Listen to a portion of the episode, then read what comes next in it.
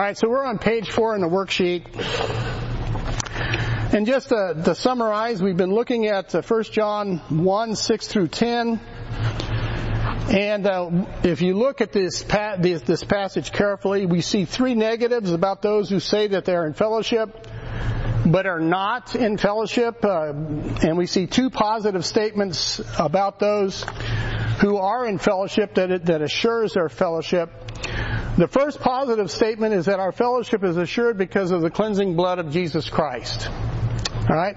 It's not because of your good works. It's not because you're a good fellow or a good gal. It's all because of the cleansing blood of Jesus Christ. 1 John 1 7 says, But if you walk in the light as he is in the light, we have fellowship one with another, and the blood of Jesus Christ, his son, cleanses us from all sin. So our, our relationship with God, our fellowship with God, it's all based upon God's grace shown to us through his son, Jesus Christ. And when there is an imbalance in our relationship with God, uh, God's grace will restore uh, that balance back into the relationship. It's not what you do or you don't do. It's God's grace that we stand on. Um, you know, the legalists will end up knowing liberty and uh, the libertarians will end up knowing accountability if they would just simply trust in God's grace in their life. And what the what the father and I, I, think I ended with this last point last week is what what God the Father really desires of His children is that His children walk a mature walk with Him.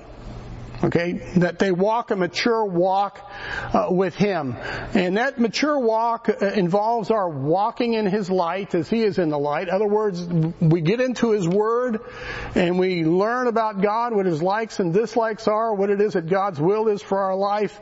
So we pattern our life, we model our life, we we regulate our life uh, by the light of God's Word. It's also a, a life of righteousness because God is righteous. Uh, we should be righteous as well. And it's also a life of, of love. It's a walk of love. As God loves, so we are to love. And uh, these things um, is what John is is really uh, focusing on. And the reason why he's focusing it on, on all of these things is because of why? Because of certain seducers that have infiltrated the church. And these seducers will abound in the last uh, days of the church age. And that's what I've been trying to bring to our attention. Okay, uh, to be aware of these seducers uh, that are out there. Uh, the second positive statement that's found here is that if there is a disruption in the fellowship of a believer who is walking in the light, who is sincere and open before God, if sin is revealed, if sin does show its ugly face, if something goes on, uh, then uh, we have uh, a means, a way that God has provided so that we can maintain this fellowship, uh, keep this fellowship going, um, and that is confession. And that's what I want to talk about uh, today. I want to talk about uh, what this verse means in 1 John 1 9. If we confess our sins, He is faithful and just to forgive us our sins and to cleanse us from all unrighteousness. Uh, this is, to me, is a is a is a wonderful verse. Um, if you rightly understand it, uh, it's going to free a, a person from despair. It's going to free a person from being enslaved to guilt feelings. And what it does, it, it just opens up the way to, to restore that fellowship, to, to keep that fellowship uh, maintained. And uh, we can be assured that uh, God uh, will forgive us simply because of what this verse says. Now this uh, verse here in verse uh, 9, if we confess our sins, this should be good news to those of us who have a sensitive nature. All right, um, those of us who have a sensitive nature, uh, there are some of us who become overwhelmed by guilt. Uh, there are some who become overwhelmed uh, with personal guilt. There are some folks who become uh, so burdened uh, with their guilt uh, even with their with their shame, uh, that they even wonder, can God possibly forgive me for this or forgive me for that? Now I don't know if any of you have ever wrestled with that. But that's a, that's a terrible place to be. It really is a, a, terrible place to be.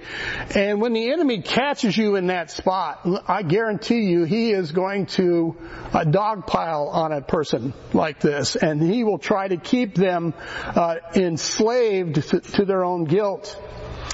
Uh, especially if you're someone who has been exposed to an, a legalistic environment, if you've ever been exposed to a legalistic environment, that's a very difficult thing. Or maybe you're, you're of a perfectionist attitude, right? If you've got a perfectionist attitude uh, and you don't permit failure, you don't permit failure of yourself and you don't permit failure of others, uh, this can be a, a, a struggle. This can really be a struggle as far as forgiveness is concerned. Not only will you not forgive yourself or believe yourself forgiven, guess what else will happen? You won't forgive others. You won't forgive others as well.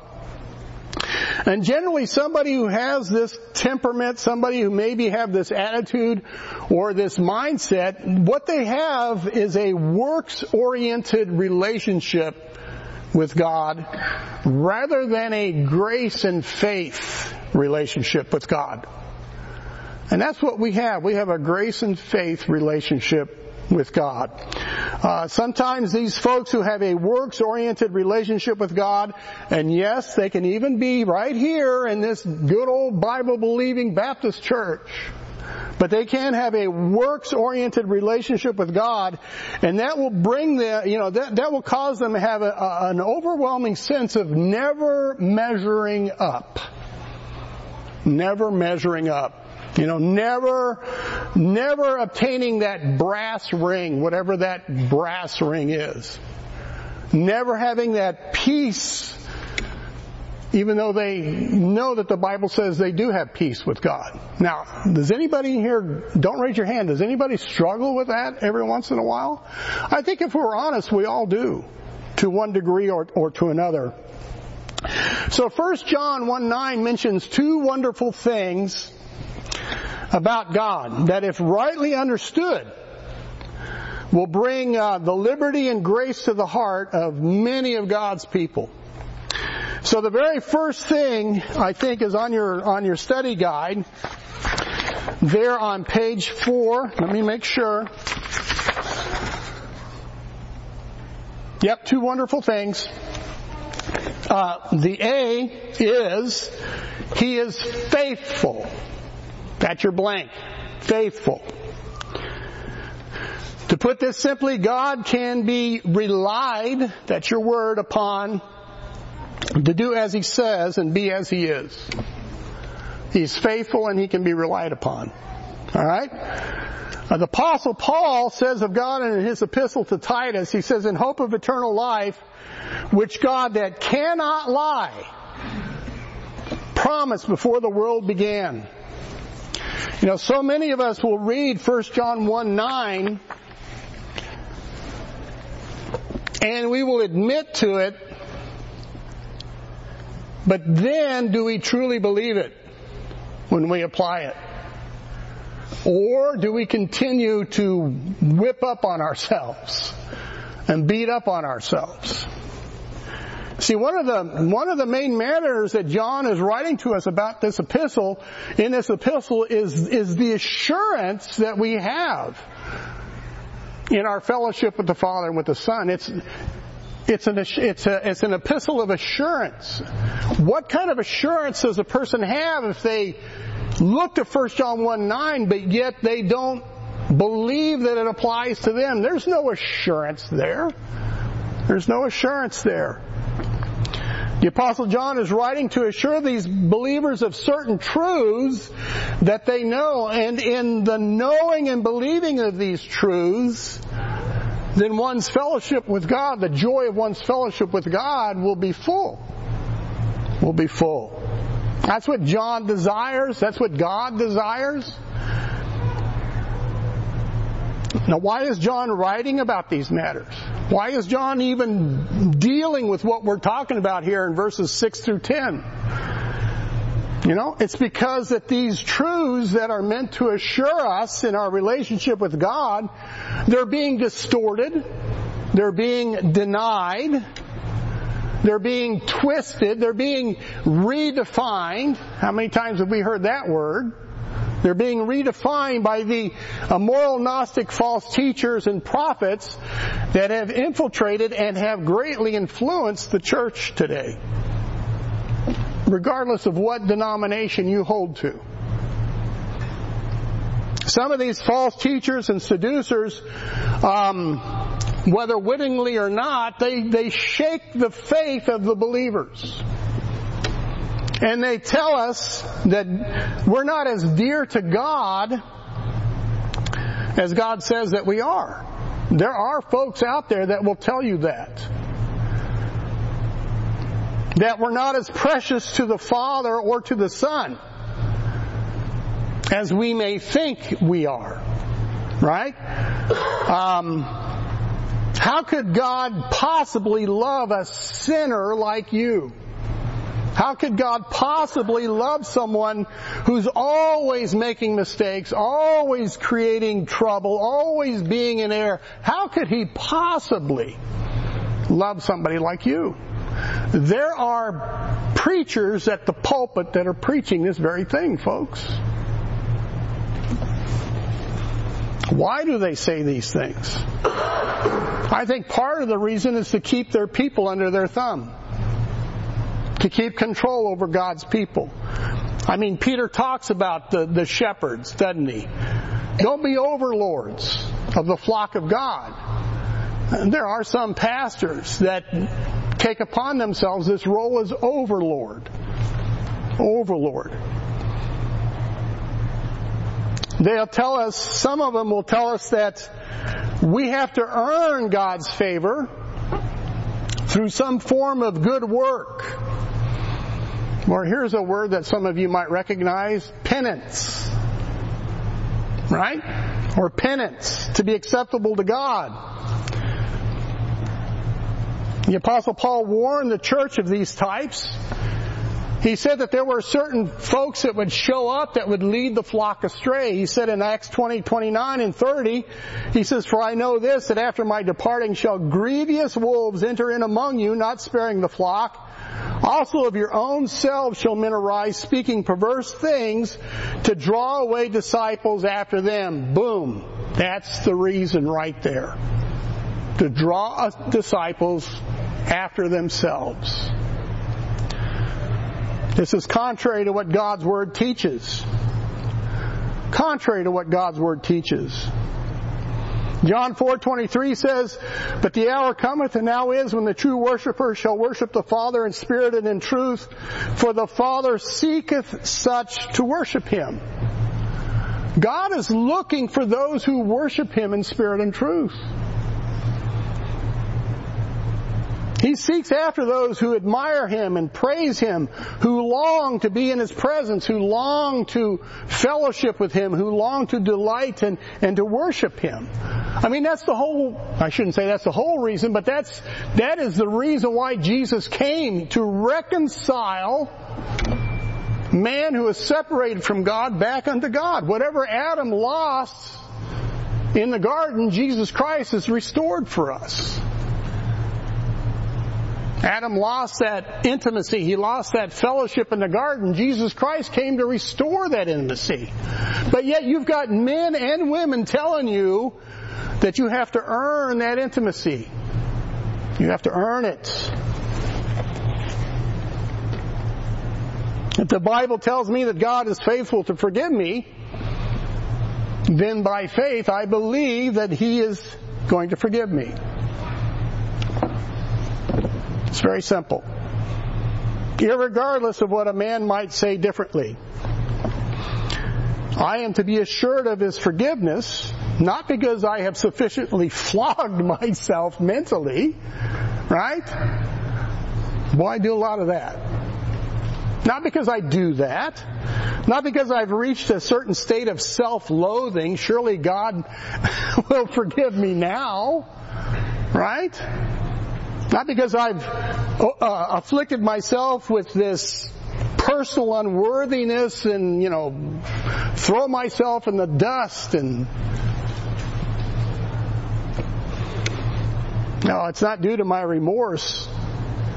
It's due to God's grace. It's due to God's grace. It's not because I've worked myself into a state of unworthiness in order to gain God's forgiveness. It's because God says He'll forgive me.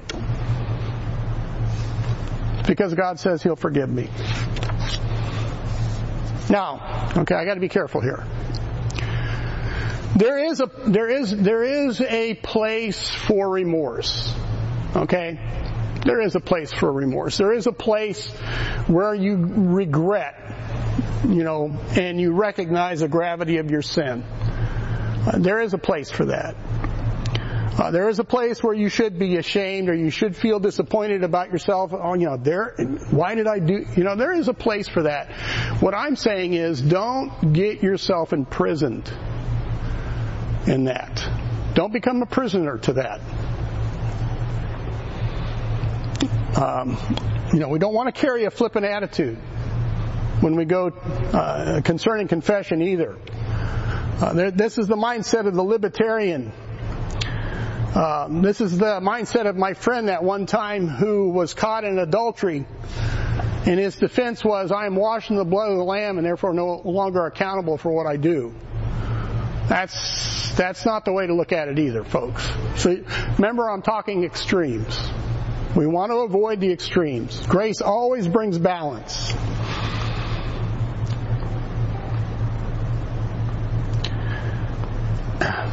What we have is a, is a, is a God of grace and a God of love. And if we owe God a debt, it's a debt of love and gratitude. If we owe God a, a debt, it's a debt of, of, of love and gratitude. And what I hope to highlight is God's grace and His mercy. Uh, it's a re- you know First John one nine should should bring about worship and thanksgiving in your heart, not this remorse, not this remorse. Now I say all of this because I mentioned the seducers, and I'm always talking about extremes, and so I'm going to go to an extreme to give you an example. Uh, one of the chief benchmarks of the religious Gnostics in most denominations, whether Christian or not, is the concept of penance. Penance. That's the word I'm familiar with. Uh, it's the performing of good works for restitution in order to atone for one's sin. Okay? And you even hear that on, you see that on television programs and movies and you read it in magazines and books. You atone for one's sin by something you do. To appease an angry God in order to gain forgiveness and you have to do something. Some sort of restitution. And this is so deeply ingrained in the minds of so many, even Bible believers will think this way. They'll even think this way. Uh, in the Catholic Church, that's I was raised in the Catholic Church. That's why I use them as an example. But in the Catholic Church, this is referred to as purification atonement. Now, immediately, a red flag should go up, because what did we just read about in 1 John 1 7? That if we walk in the light as He is in the light, we have fellowship one with another, and the blood of Jesus Christ, His Son, cleanses us from all sin. Uh, 1 John 2, 1 through 2 talks about Jesus Christ being our advocate and our propitiation. And I'll get into that when we get there. Um, so I'm cleansed not because of something I do, it's because of someone who died for me. Now this is a specifically Catholic dogma or doctrine, but this has crept into even Bible believing churches. This purification atonement, according to the catechism, and yes, I have a catechism book in my house, says um, it, uh, it uh, in order to accomplish this, it's accomplished in various ways. Talks about traditional forms of prayer, fasting, and almsgiving, as well as revision of life, examination of conscience, spiritual direction offered by the priest or pastor, acceptance of suffering and the endurance of persecution for the sake of righteousness, all of these means plays into one's atonement for their sin. Now, is it wrong to pray? Is it wrong to fast? No. No, in, in the proper context of the Christian life, many of these things are good. They're biblical. But when you take those things and you make them a requirement for your atonement, for the washing away of your sin, then there is the problem. There is the issue. That goes contrary to God's Word, that goes contrary to God's grace, that goes contrary to the cleansing blood of Jesus Christ. And we see this concept of penance or this uh, purification atonement played out in all sorts of different religions in the world. The Hindus practice it, the Muslims practice it. The, you know, it's just, it's everywhere. You see it everywhere. And they're taught that man must earn God's forgiveness through some act, some deed, some penance, some good work. Being raised as a Roman Catholic, I recall going every Saturday to go confess my sins to the priest. So I'd confess all my sins that I knew of, and then the priest behind the screen uh, he would give me absolution and then he'd give me a list of prayers and how often I needed to say those prayers. And so I had to say so many Our Fathers and so many Hail Marys and so many Glory Be's. So I'd go home and during the week, that's what, and I even kept a little tally sheet. I wanted to make sure I said the right number of Our Fathers and the right number of Hail Marys and the right number of Glory Be's. And then I'd show up that next Saturday and do it all over again. But I honestly believe that with my saying of these prayers, God was forgiving me. And oh, don't you dare miss a day in saying a prayer. Because all of a sudden, oh man, so what, what did I do? That next day I doubled the prayers to cover the day that I lost. You see what I'm saying? You see what I'm saying? But even in Bible believing churches, there is this mindset.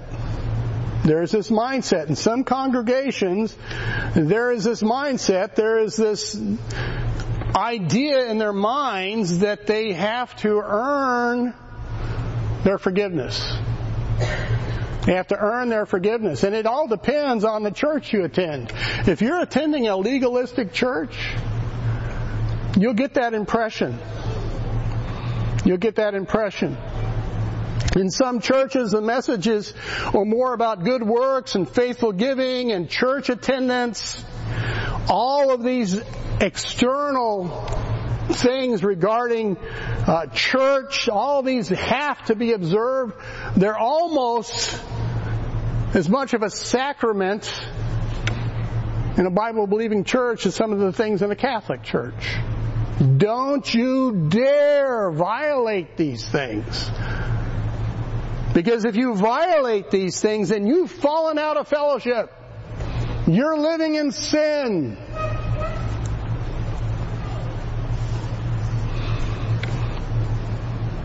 I know a local church whose pastor made his deacons and other uh, ministry leaders sign a contract of giving and these deacons and these ministry leaders had to turn in their tax forms so the pastor would know what they made that year. And then he would determine the 10% that he expected them to give. And if they did, if they failed in giving that 10%, then they were, they lost their position. They lost their position. If one failed to this is his terminology. If one failed to repent, then they lost their position. But if they did their penance and made up for the difference, then they kept their position. They kept their position. Folks, this is why we need the washing of the Word. We need to flush out this residue of this bad teaching and these twisted applications. There's a lot of Bible ch- churches that, that, that if you don't dress like we dress and if you don't eat what we eat, and if you don't church, attend church the way we attend church, and if you don't read what we tell you to read, or pray like we tell you to pray, or, or do this, or don't do this, don't go there, or go there as we do, then you're in sin. You're out of fellowship. You're in sin. You're out of fellowship. Religion always focuses on the externals, folks. Always focuses on the externals. Even in good Bible believing churches, the, ex- the inclination is always about the externals. And the externals obscure the eternal. Every time. Every time. For many, it's more about the programs of the church or the methodology than the theology. That's what defines them, is their methodology. That's what they, that's what they constitute fellowship on. Are you jumping through our hoops? Are you stepping in our steps? Are you doing what we expect you to do? For, for many, it's more about the programs of the church than it is a person's relationship with God. Again, I'm talking extremes, okay? Understand I'm talking extremes. The apostle Paul had to confront this uh, within the churches of, of his day all the time. There were those who were coming into the church and they were setting down a legalistic platform that unless you stood on this legalistic platform, then you weren't either saved or you weren't in fellowship or something.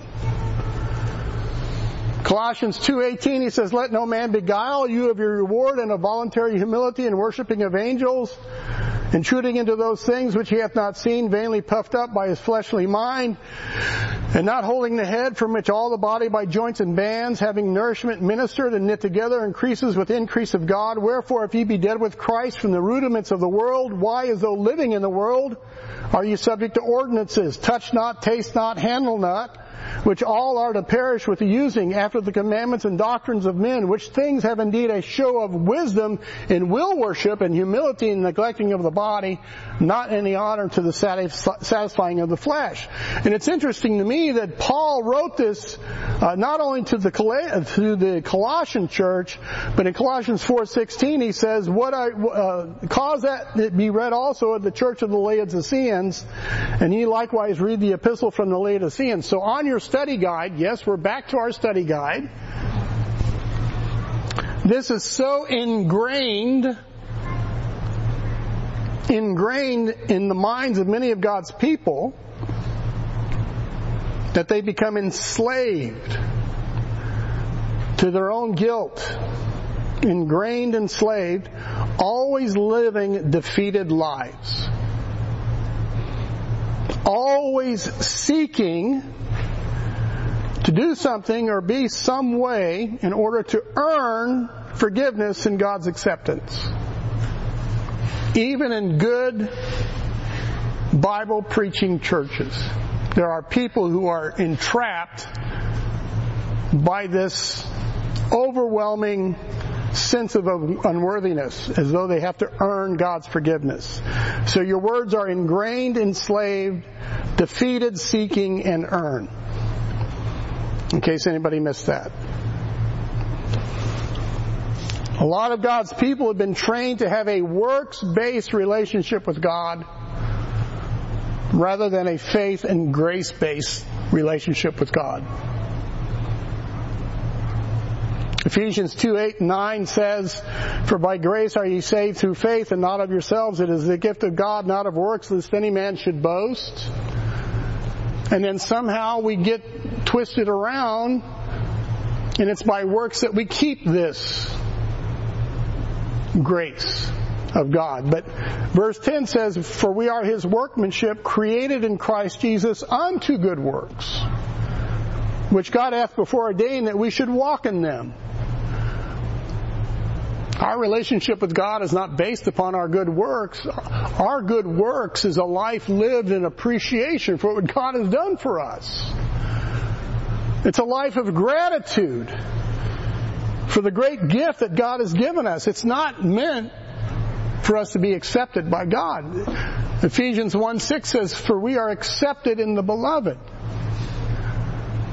We are accepted in the beloved. We stand on grace, not on works. If someone may fail to measure up to a particular methodology, or if they don't happen to fall in line with a particular program, or some other man-centered way of doing things, then they're made to feel unworthy, they're made to feel unwanted, they're made to feel unforgiven, they're made to feel out of fellowship. Because there are still those who lay aside the commandments of God and teach the doctrines of men. Yes, in the Catholic religion, and yes, in Baptist churches. Instead of trusting in God's faithfulness to forgive, they're taught instead they have to earn His forgiveness by being faithful to a certain methodology. You know that's true, folks. You know that's true. You know, when, when somebody teaches that, I often wonder, okay, whose, whose acceptance am I here, am I trying to earn here? Am I trying to earn God's acceptance or am I trying to earn your acceptance? Some man's acceptance. I've been under a pastorate that's, that was that way. I had to earn that pastor's acceptance. And they made it sound like it was equal with God's acceptance. It's not a good place to be. Not a good place to be. 1 John 1 9 tells me if we confess our sins. What is confession? Well, I love simple things. Confession is simply being in agreement with God about your personal sin. Nothing convoluted. Hey, hey God, I was dead wrong with what I just said or what I just did or what I failed to do. It's just being in agreement with God that you are wrong. How can that be? yeah, that's, that's what it is. Psalm 51:3 says, For I acknowledge my transgressions and my sin is ever before me. Against thee, thee only, have I sinned and done this evil in thy sight, that thou might be justified when thou speakest and be clear when thou judgest. No dancing around in the darkness, no denying your sin, no claiming, you know, well, it's not really that bad, is it? No justifying it. Just open, honest, yes, God, I sinned. I'm wrong. You're always right. I admit, I confess, I have sinned against you. And yes, there may be remorse. And yes, there may be shame. And yes, there may be contriteness and, and, and a humble attitude. That may be part of it. Hopefully there is, there is a part of that there. You know? But it's just open confession that yes, I goofed up. I sinned. I was wrong. No hoops to jump through. No performance of good works. No list of prayers to need, need to be said. No penance. Just open, honest confession. That's all that's required. That's all that, that's all that's required. You, you guys understand what I'm saying? Okay. Usually such peace comes in then, Jeff, but you don't have time to hang around. Yeah, and and you're absolutely right. You're absolutely right, but there are some poor folks that just weigh themselves down with this sense of unforgiveness, this sense of unforgiveness. But yet the wonderful thing about God is that He is faithful to forgive us. All He asks is that we confess, be in agreement with Him on our sin. And it says He's faithful to forgive us. So it's not my penance, it's not my prayer saying, it's none of that. It's His faithfulness that forgives me. That's what we trust in. That's what He says. Don't need to add on or take away from that. Then there's a second wonderful thing about God, and this should be on your study guide. Letter B. He is just. He is just. We confess our sins. He is faithful and just to forgive us our sins. Just. Because of the cleansing blood of Jesus Christ mentioned in 1 John 1 7, there is no compromise in God's ju- on God's justice on His part. There's no compromise. 1 John 2:12 says, "I write unto you little children because your sins are forgiven you for his name's sake." Not for your good works, not for your penance, but for his name's sake. I believe this is the reason why John doesn't include the word in repentance in this verse in 1 John 1 9. And I've heard pastors and preachers include repentance in 1 John 1 9. I don't read it. I don't know what Bible they're reading from, but I don't read it here. And I think there's a reason. Why? Because John doesn't want us to miss this. This is contrary to the false Gnostic doctrine that teaches about self-appoint, uh, self-atonement. Now think of it this way. In the mind of the Gnostic, repentance equals works equals atonement. Now I guarantee you, if John were to write repentance in here, I guarantee you there would have been some fella who would become the judge of how much you've repented and have you repented enough for it. They do it right now. And the word repentance is not even in this verse. Oh, I can't think God's forgiven you because I don't believe you've repented enough. Well, who are you to judge? That's between me and God. Who are you to judge how much I've repented or not, or, or not? It doesn't say anything about repentance here. It's confession and He's faithful and just to forgive us. A reason for our forgiveness and the basis of our fellowship is due upon, is, is due what Christ has accomplished on the cross of Calvary. Not how much I repent or don't repent. God's not just because I've repented enough. He's just because my, the penalty of my sin landed on Jesus Christ. You know, some men may never forgive us, and some men may hold over our heads some transgression, but God never will. God never will. God doesn't always chide. Remember, I read that in Psalms 103. He doesn't always chide us. Well, boy, I tell you what, your brother and sister will always chide you. It's always people. Yeah, it's always people. It's always people. You'll never be able to repent enough in the eyes of some people. Never. Well, I'm not answerable to them. I'm only answerable to God. So on your study guide, what a liberation and great assurance it is for us knowing that Christ has paid the price and based upon Christ's atoning blood, God is just in forgiving my sin. Liberation, assurance, and based upon. Romans 8, 31. What shall we say then to these things? If God be for us, who can be against us? He that spared not his son, but delivered him up for us all, how shall he not with him also freely give us all things, including forgiveness? Who shall lay anything to the charge of God's elect? It is God that justifieth. Who is he that condemneth?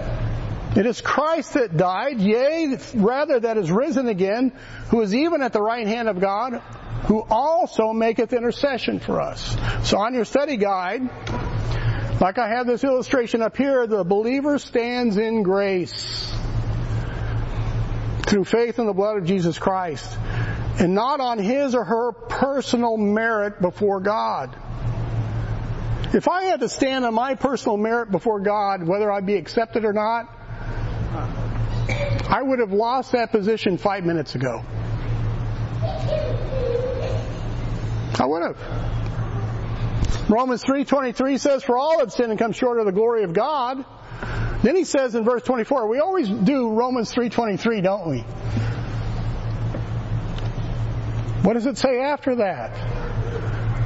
Being justified freely by His grace through the redemption that is in Christ Jesus, whom God has set forth to be a propitiation through faith in His blood, to declare His righteousness for the remission of sins that are past, to the forbearance of God, to declare, I say at this time, His righteousness, that He might be just and the justifier of him which believeth in Jesus.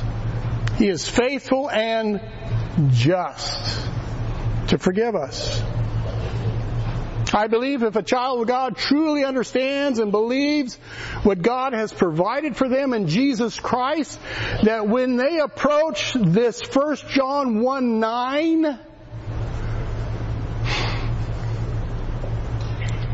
they won't treat 1 John 1 9 as a carte blanche or a get out of sin free card. If they truly understand what Christ has done, what God has provided for them, I don't think they'll approach this verse in that way. But you know, that's the fear of your legalists. That's why they always try to tack on to this repentance and all these other things. No, teach them the truth about it. And let the truth have its perfect work. If this is an attitude that somebody has as they approach 1 John 1 9, that attitude is reflected right there in verses 6 and verses 8 and verses 10. These are people who don't understand or fully appreciate the seriousness of the matter. Very flippant.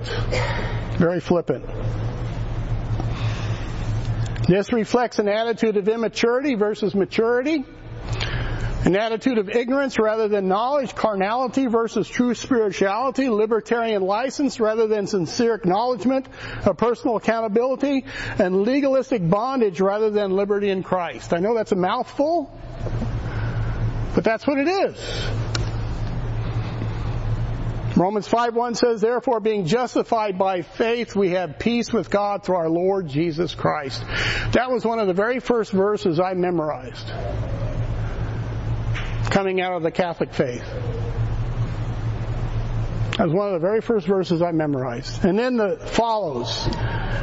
Verse 2, by whom also we have access by faith into this grace wherein we stand and rejoice in hope of the glory of God.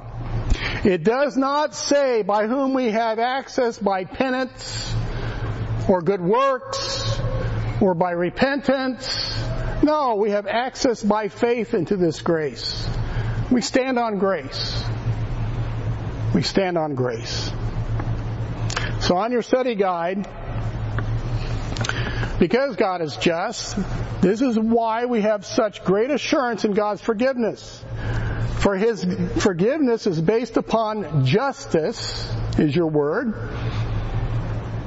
Justice being demanded due to our sin being, okay, you, this is an archaic term, meted, M-E-T-E-D, out upon Jesus Christ on the cross. In other words, our penalty, our guilt was placed on Jesus. That's what it means. Our guilt was placed on Jesus. Instead of God's righteous justice falling on our heads like it should, like it rightly should, it fell upon the head of Jesus Christ. It fell upon the head of Jesus Christ. How can you approach 1 John 1 9 with that understanding and take that verse flippantly? How can you do that?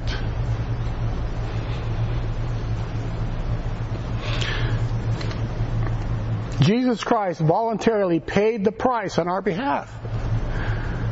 Isaiah 53 5 says, But he was wounded for our transgressions, he was bruised for our iniquities, the chastisement of our peace was upon him, and with his stripes we are healed. 2 Corinthians 5:21 for he hath made him to be sin for us who knew no sin that we might be made the righteousness of God in him. The libertarians abuse God's grace and the legalists alter God's grace. Romans 3:623 says for the wages of sin is death but the gift of God is eternal life through Jesus Christ our Lord. So on your study guide his forgiveness is not earned as in some type of repentance or penance, but is freely given. Just like your salvation is freely given. It's freely given to all who openly and sincerely confess their sins. Oh, what fellowship. Oh, what joy divine we have because of Jesus Christ. Can you see why the works-based Gnostics will attempt to divert your attention away from God's grace? That's what they do. That's what they do. It's because they want to divert your faith from Christ. They want to hold you captive in their system, under their methodology. They want to keep you earning God's forgiveness because that keeps you enslaved under their control. Yet the Bible teaches me that Jesus Christ is the one who earned my forgiveness. He's the one who earned my forgiveness. And because Jesus Christ has paid the wages of my sin by His death, God can be faithful and just to forgive me of my sins. It's all about Jesus, folks. It's all about Jesus. Can you begin to see how this applies more to fellowship than to salvation? You see why I'm, when I think that they start stressing salvation over fellowship, I think they miss the mark. I really do. I think they miss the mark. It's more about our fellowship, those who are saved, it's more about our fellowship with God than it is about our salvation or proving you're saved or proving you're saved. It's all about our sanctification. It's all about our growth. God wants us to grow up. He wants us to grow up. He wants adult children. He wants us to grow up. And a part of fellowship is worship. How can you worship a God who's always holding your sin over your head? But we can worship a God who's willing to forgive and is, and is just in doing so because of Jesus Christ. Now, I don't know about you guys, but that just fills my heart with worship rather than dread. So based upon these two truths about the Father and that He's faithful and He's just, I can know with certainty that I am forgiven. And so can you. So can you. I think I'm going to get done. How far are you going? I'm just going to finish verse 9. now, if that's not enough to curl your toes, look what the rest of verse 9 says. 1 John 1 9, if we confess our sins, He is faithful and just to forgive us our sins and to what? Cleanse us from some of our righteous unrighteousness. Is that what it says? Oh, it says all, doesn't it? All. So on your study guide, nothing is left uncleansed. Not only what the light has revealed and we openly confess, but also that which we cannot see is cleansed. All unrighteousness means all unrighteousness. This is that continual, effectual washing of the uh, blood of Jesus Christ that has redeemed us. It just, it washes away all of our sins, folks. It's all covered. It's all covered. Romans 8:26 through 27 says, "Likewise the Spirit also helpeth our infirmities, for we know not what we should pray for as we ought, but the Spirit itself maketh intercession for us with groanings which cannot be uttered, and he that searcheth the hearts knoweth what is the mind of the Spirit, because he maketh intercession for the saints according to the will of God." You know, these groanings, they may be due to being persecuted because of your faith on the job or at school. Or it may be due to some hardship you're experiencing in, in this life under the sun. Maybe some situation that you that you're involved in that, that it just seems like there's no way out and it's not of your own doing. Well, why not apply this verse to our greatest infirmity? What what do you think is our greatest infirmity that we deal with on a daily basis? We've been talking about it. It's our personal sin. It's our sin nature. I don't know about you guys, but that's, that's, that to me is a great infirmity. It's that old Adamic nature, always wanting to go contrary to God's will. Always wanting to step out of the light and into the darkness. That's our big infirmity. And yet we've got an intercessor within us, the Holy Spirit of God, who recognizes that and sees that and prays for us. Intercedes for us on behalf of that. Ephesians 3:20 says, "Now unto him that is able to do exceeding abundantly above all that we ask or think, according to the power that worketh in us." On your study guide. So when we do confess what the light has revealed, God goes above all that we ask or think, and forgives and cleanses us, even uh, even that unrighteousness is your word that is there in our hearts, even though we are yet unaware of it being there because it's always there. As long as we're in this flesh, it's always there. But even that is covered. Don't we serve a wonderful God? His cleansing is total and complete. What was the last word? Unaware. So this should be a, a, an assurance this should be an assurance to the believer who desires to walk in the light as God is in the light. This should be an assurance to the believer who desires to be in fellowship with God to not become overwhelmed because of their own, of their own sin or their own sin nature, but know that God has provided for them a way to maintain this fellowship and to deal with that sin. We've got the cleansing blood of Jesus Christ and we've got that confession that we can be in agreement with God concerning our sin, but that guarantee, that assurance that He is faithful and just to forgive us and to cleanse us. Amen? Okay. Jeff, how does God deal with, um, with, uh, repeating sin? Like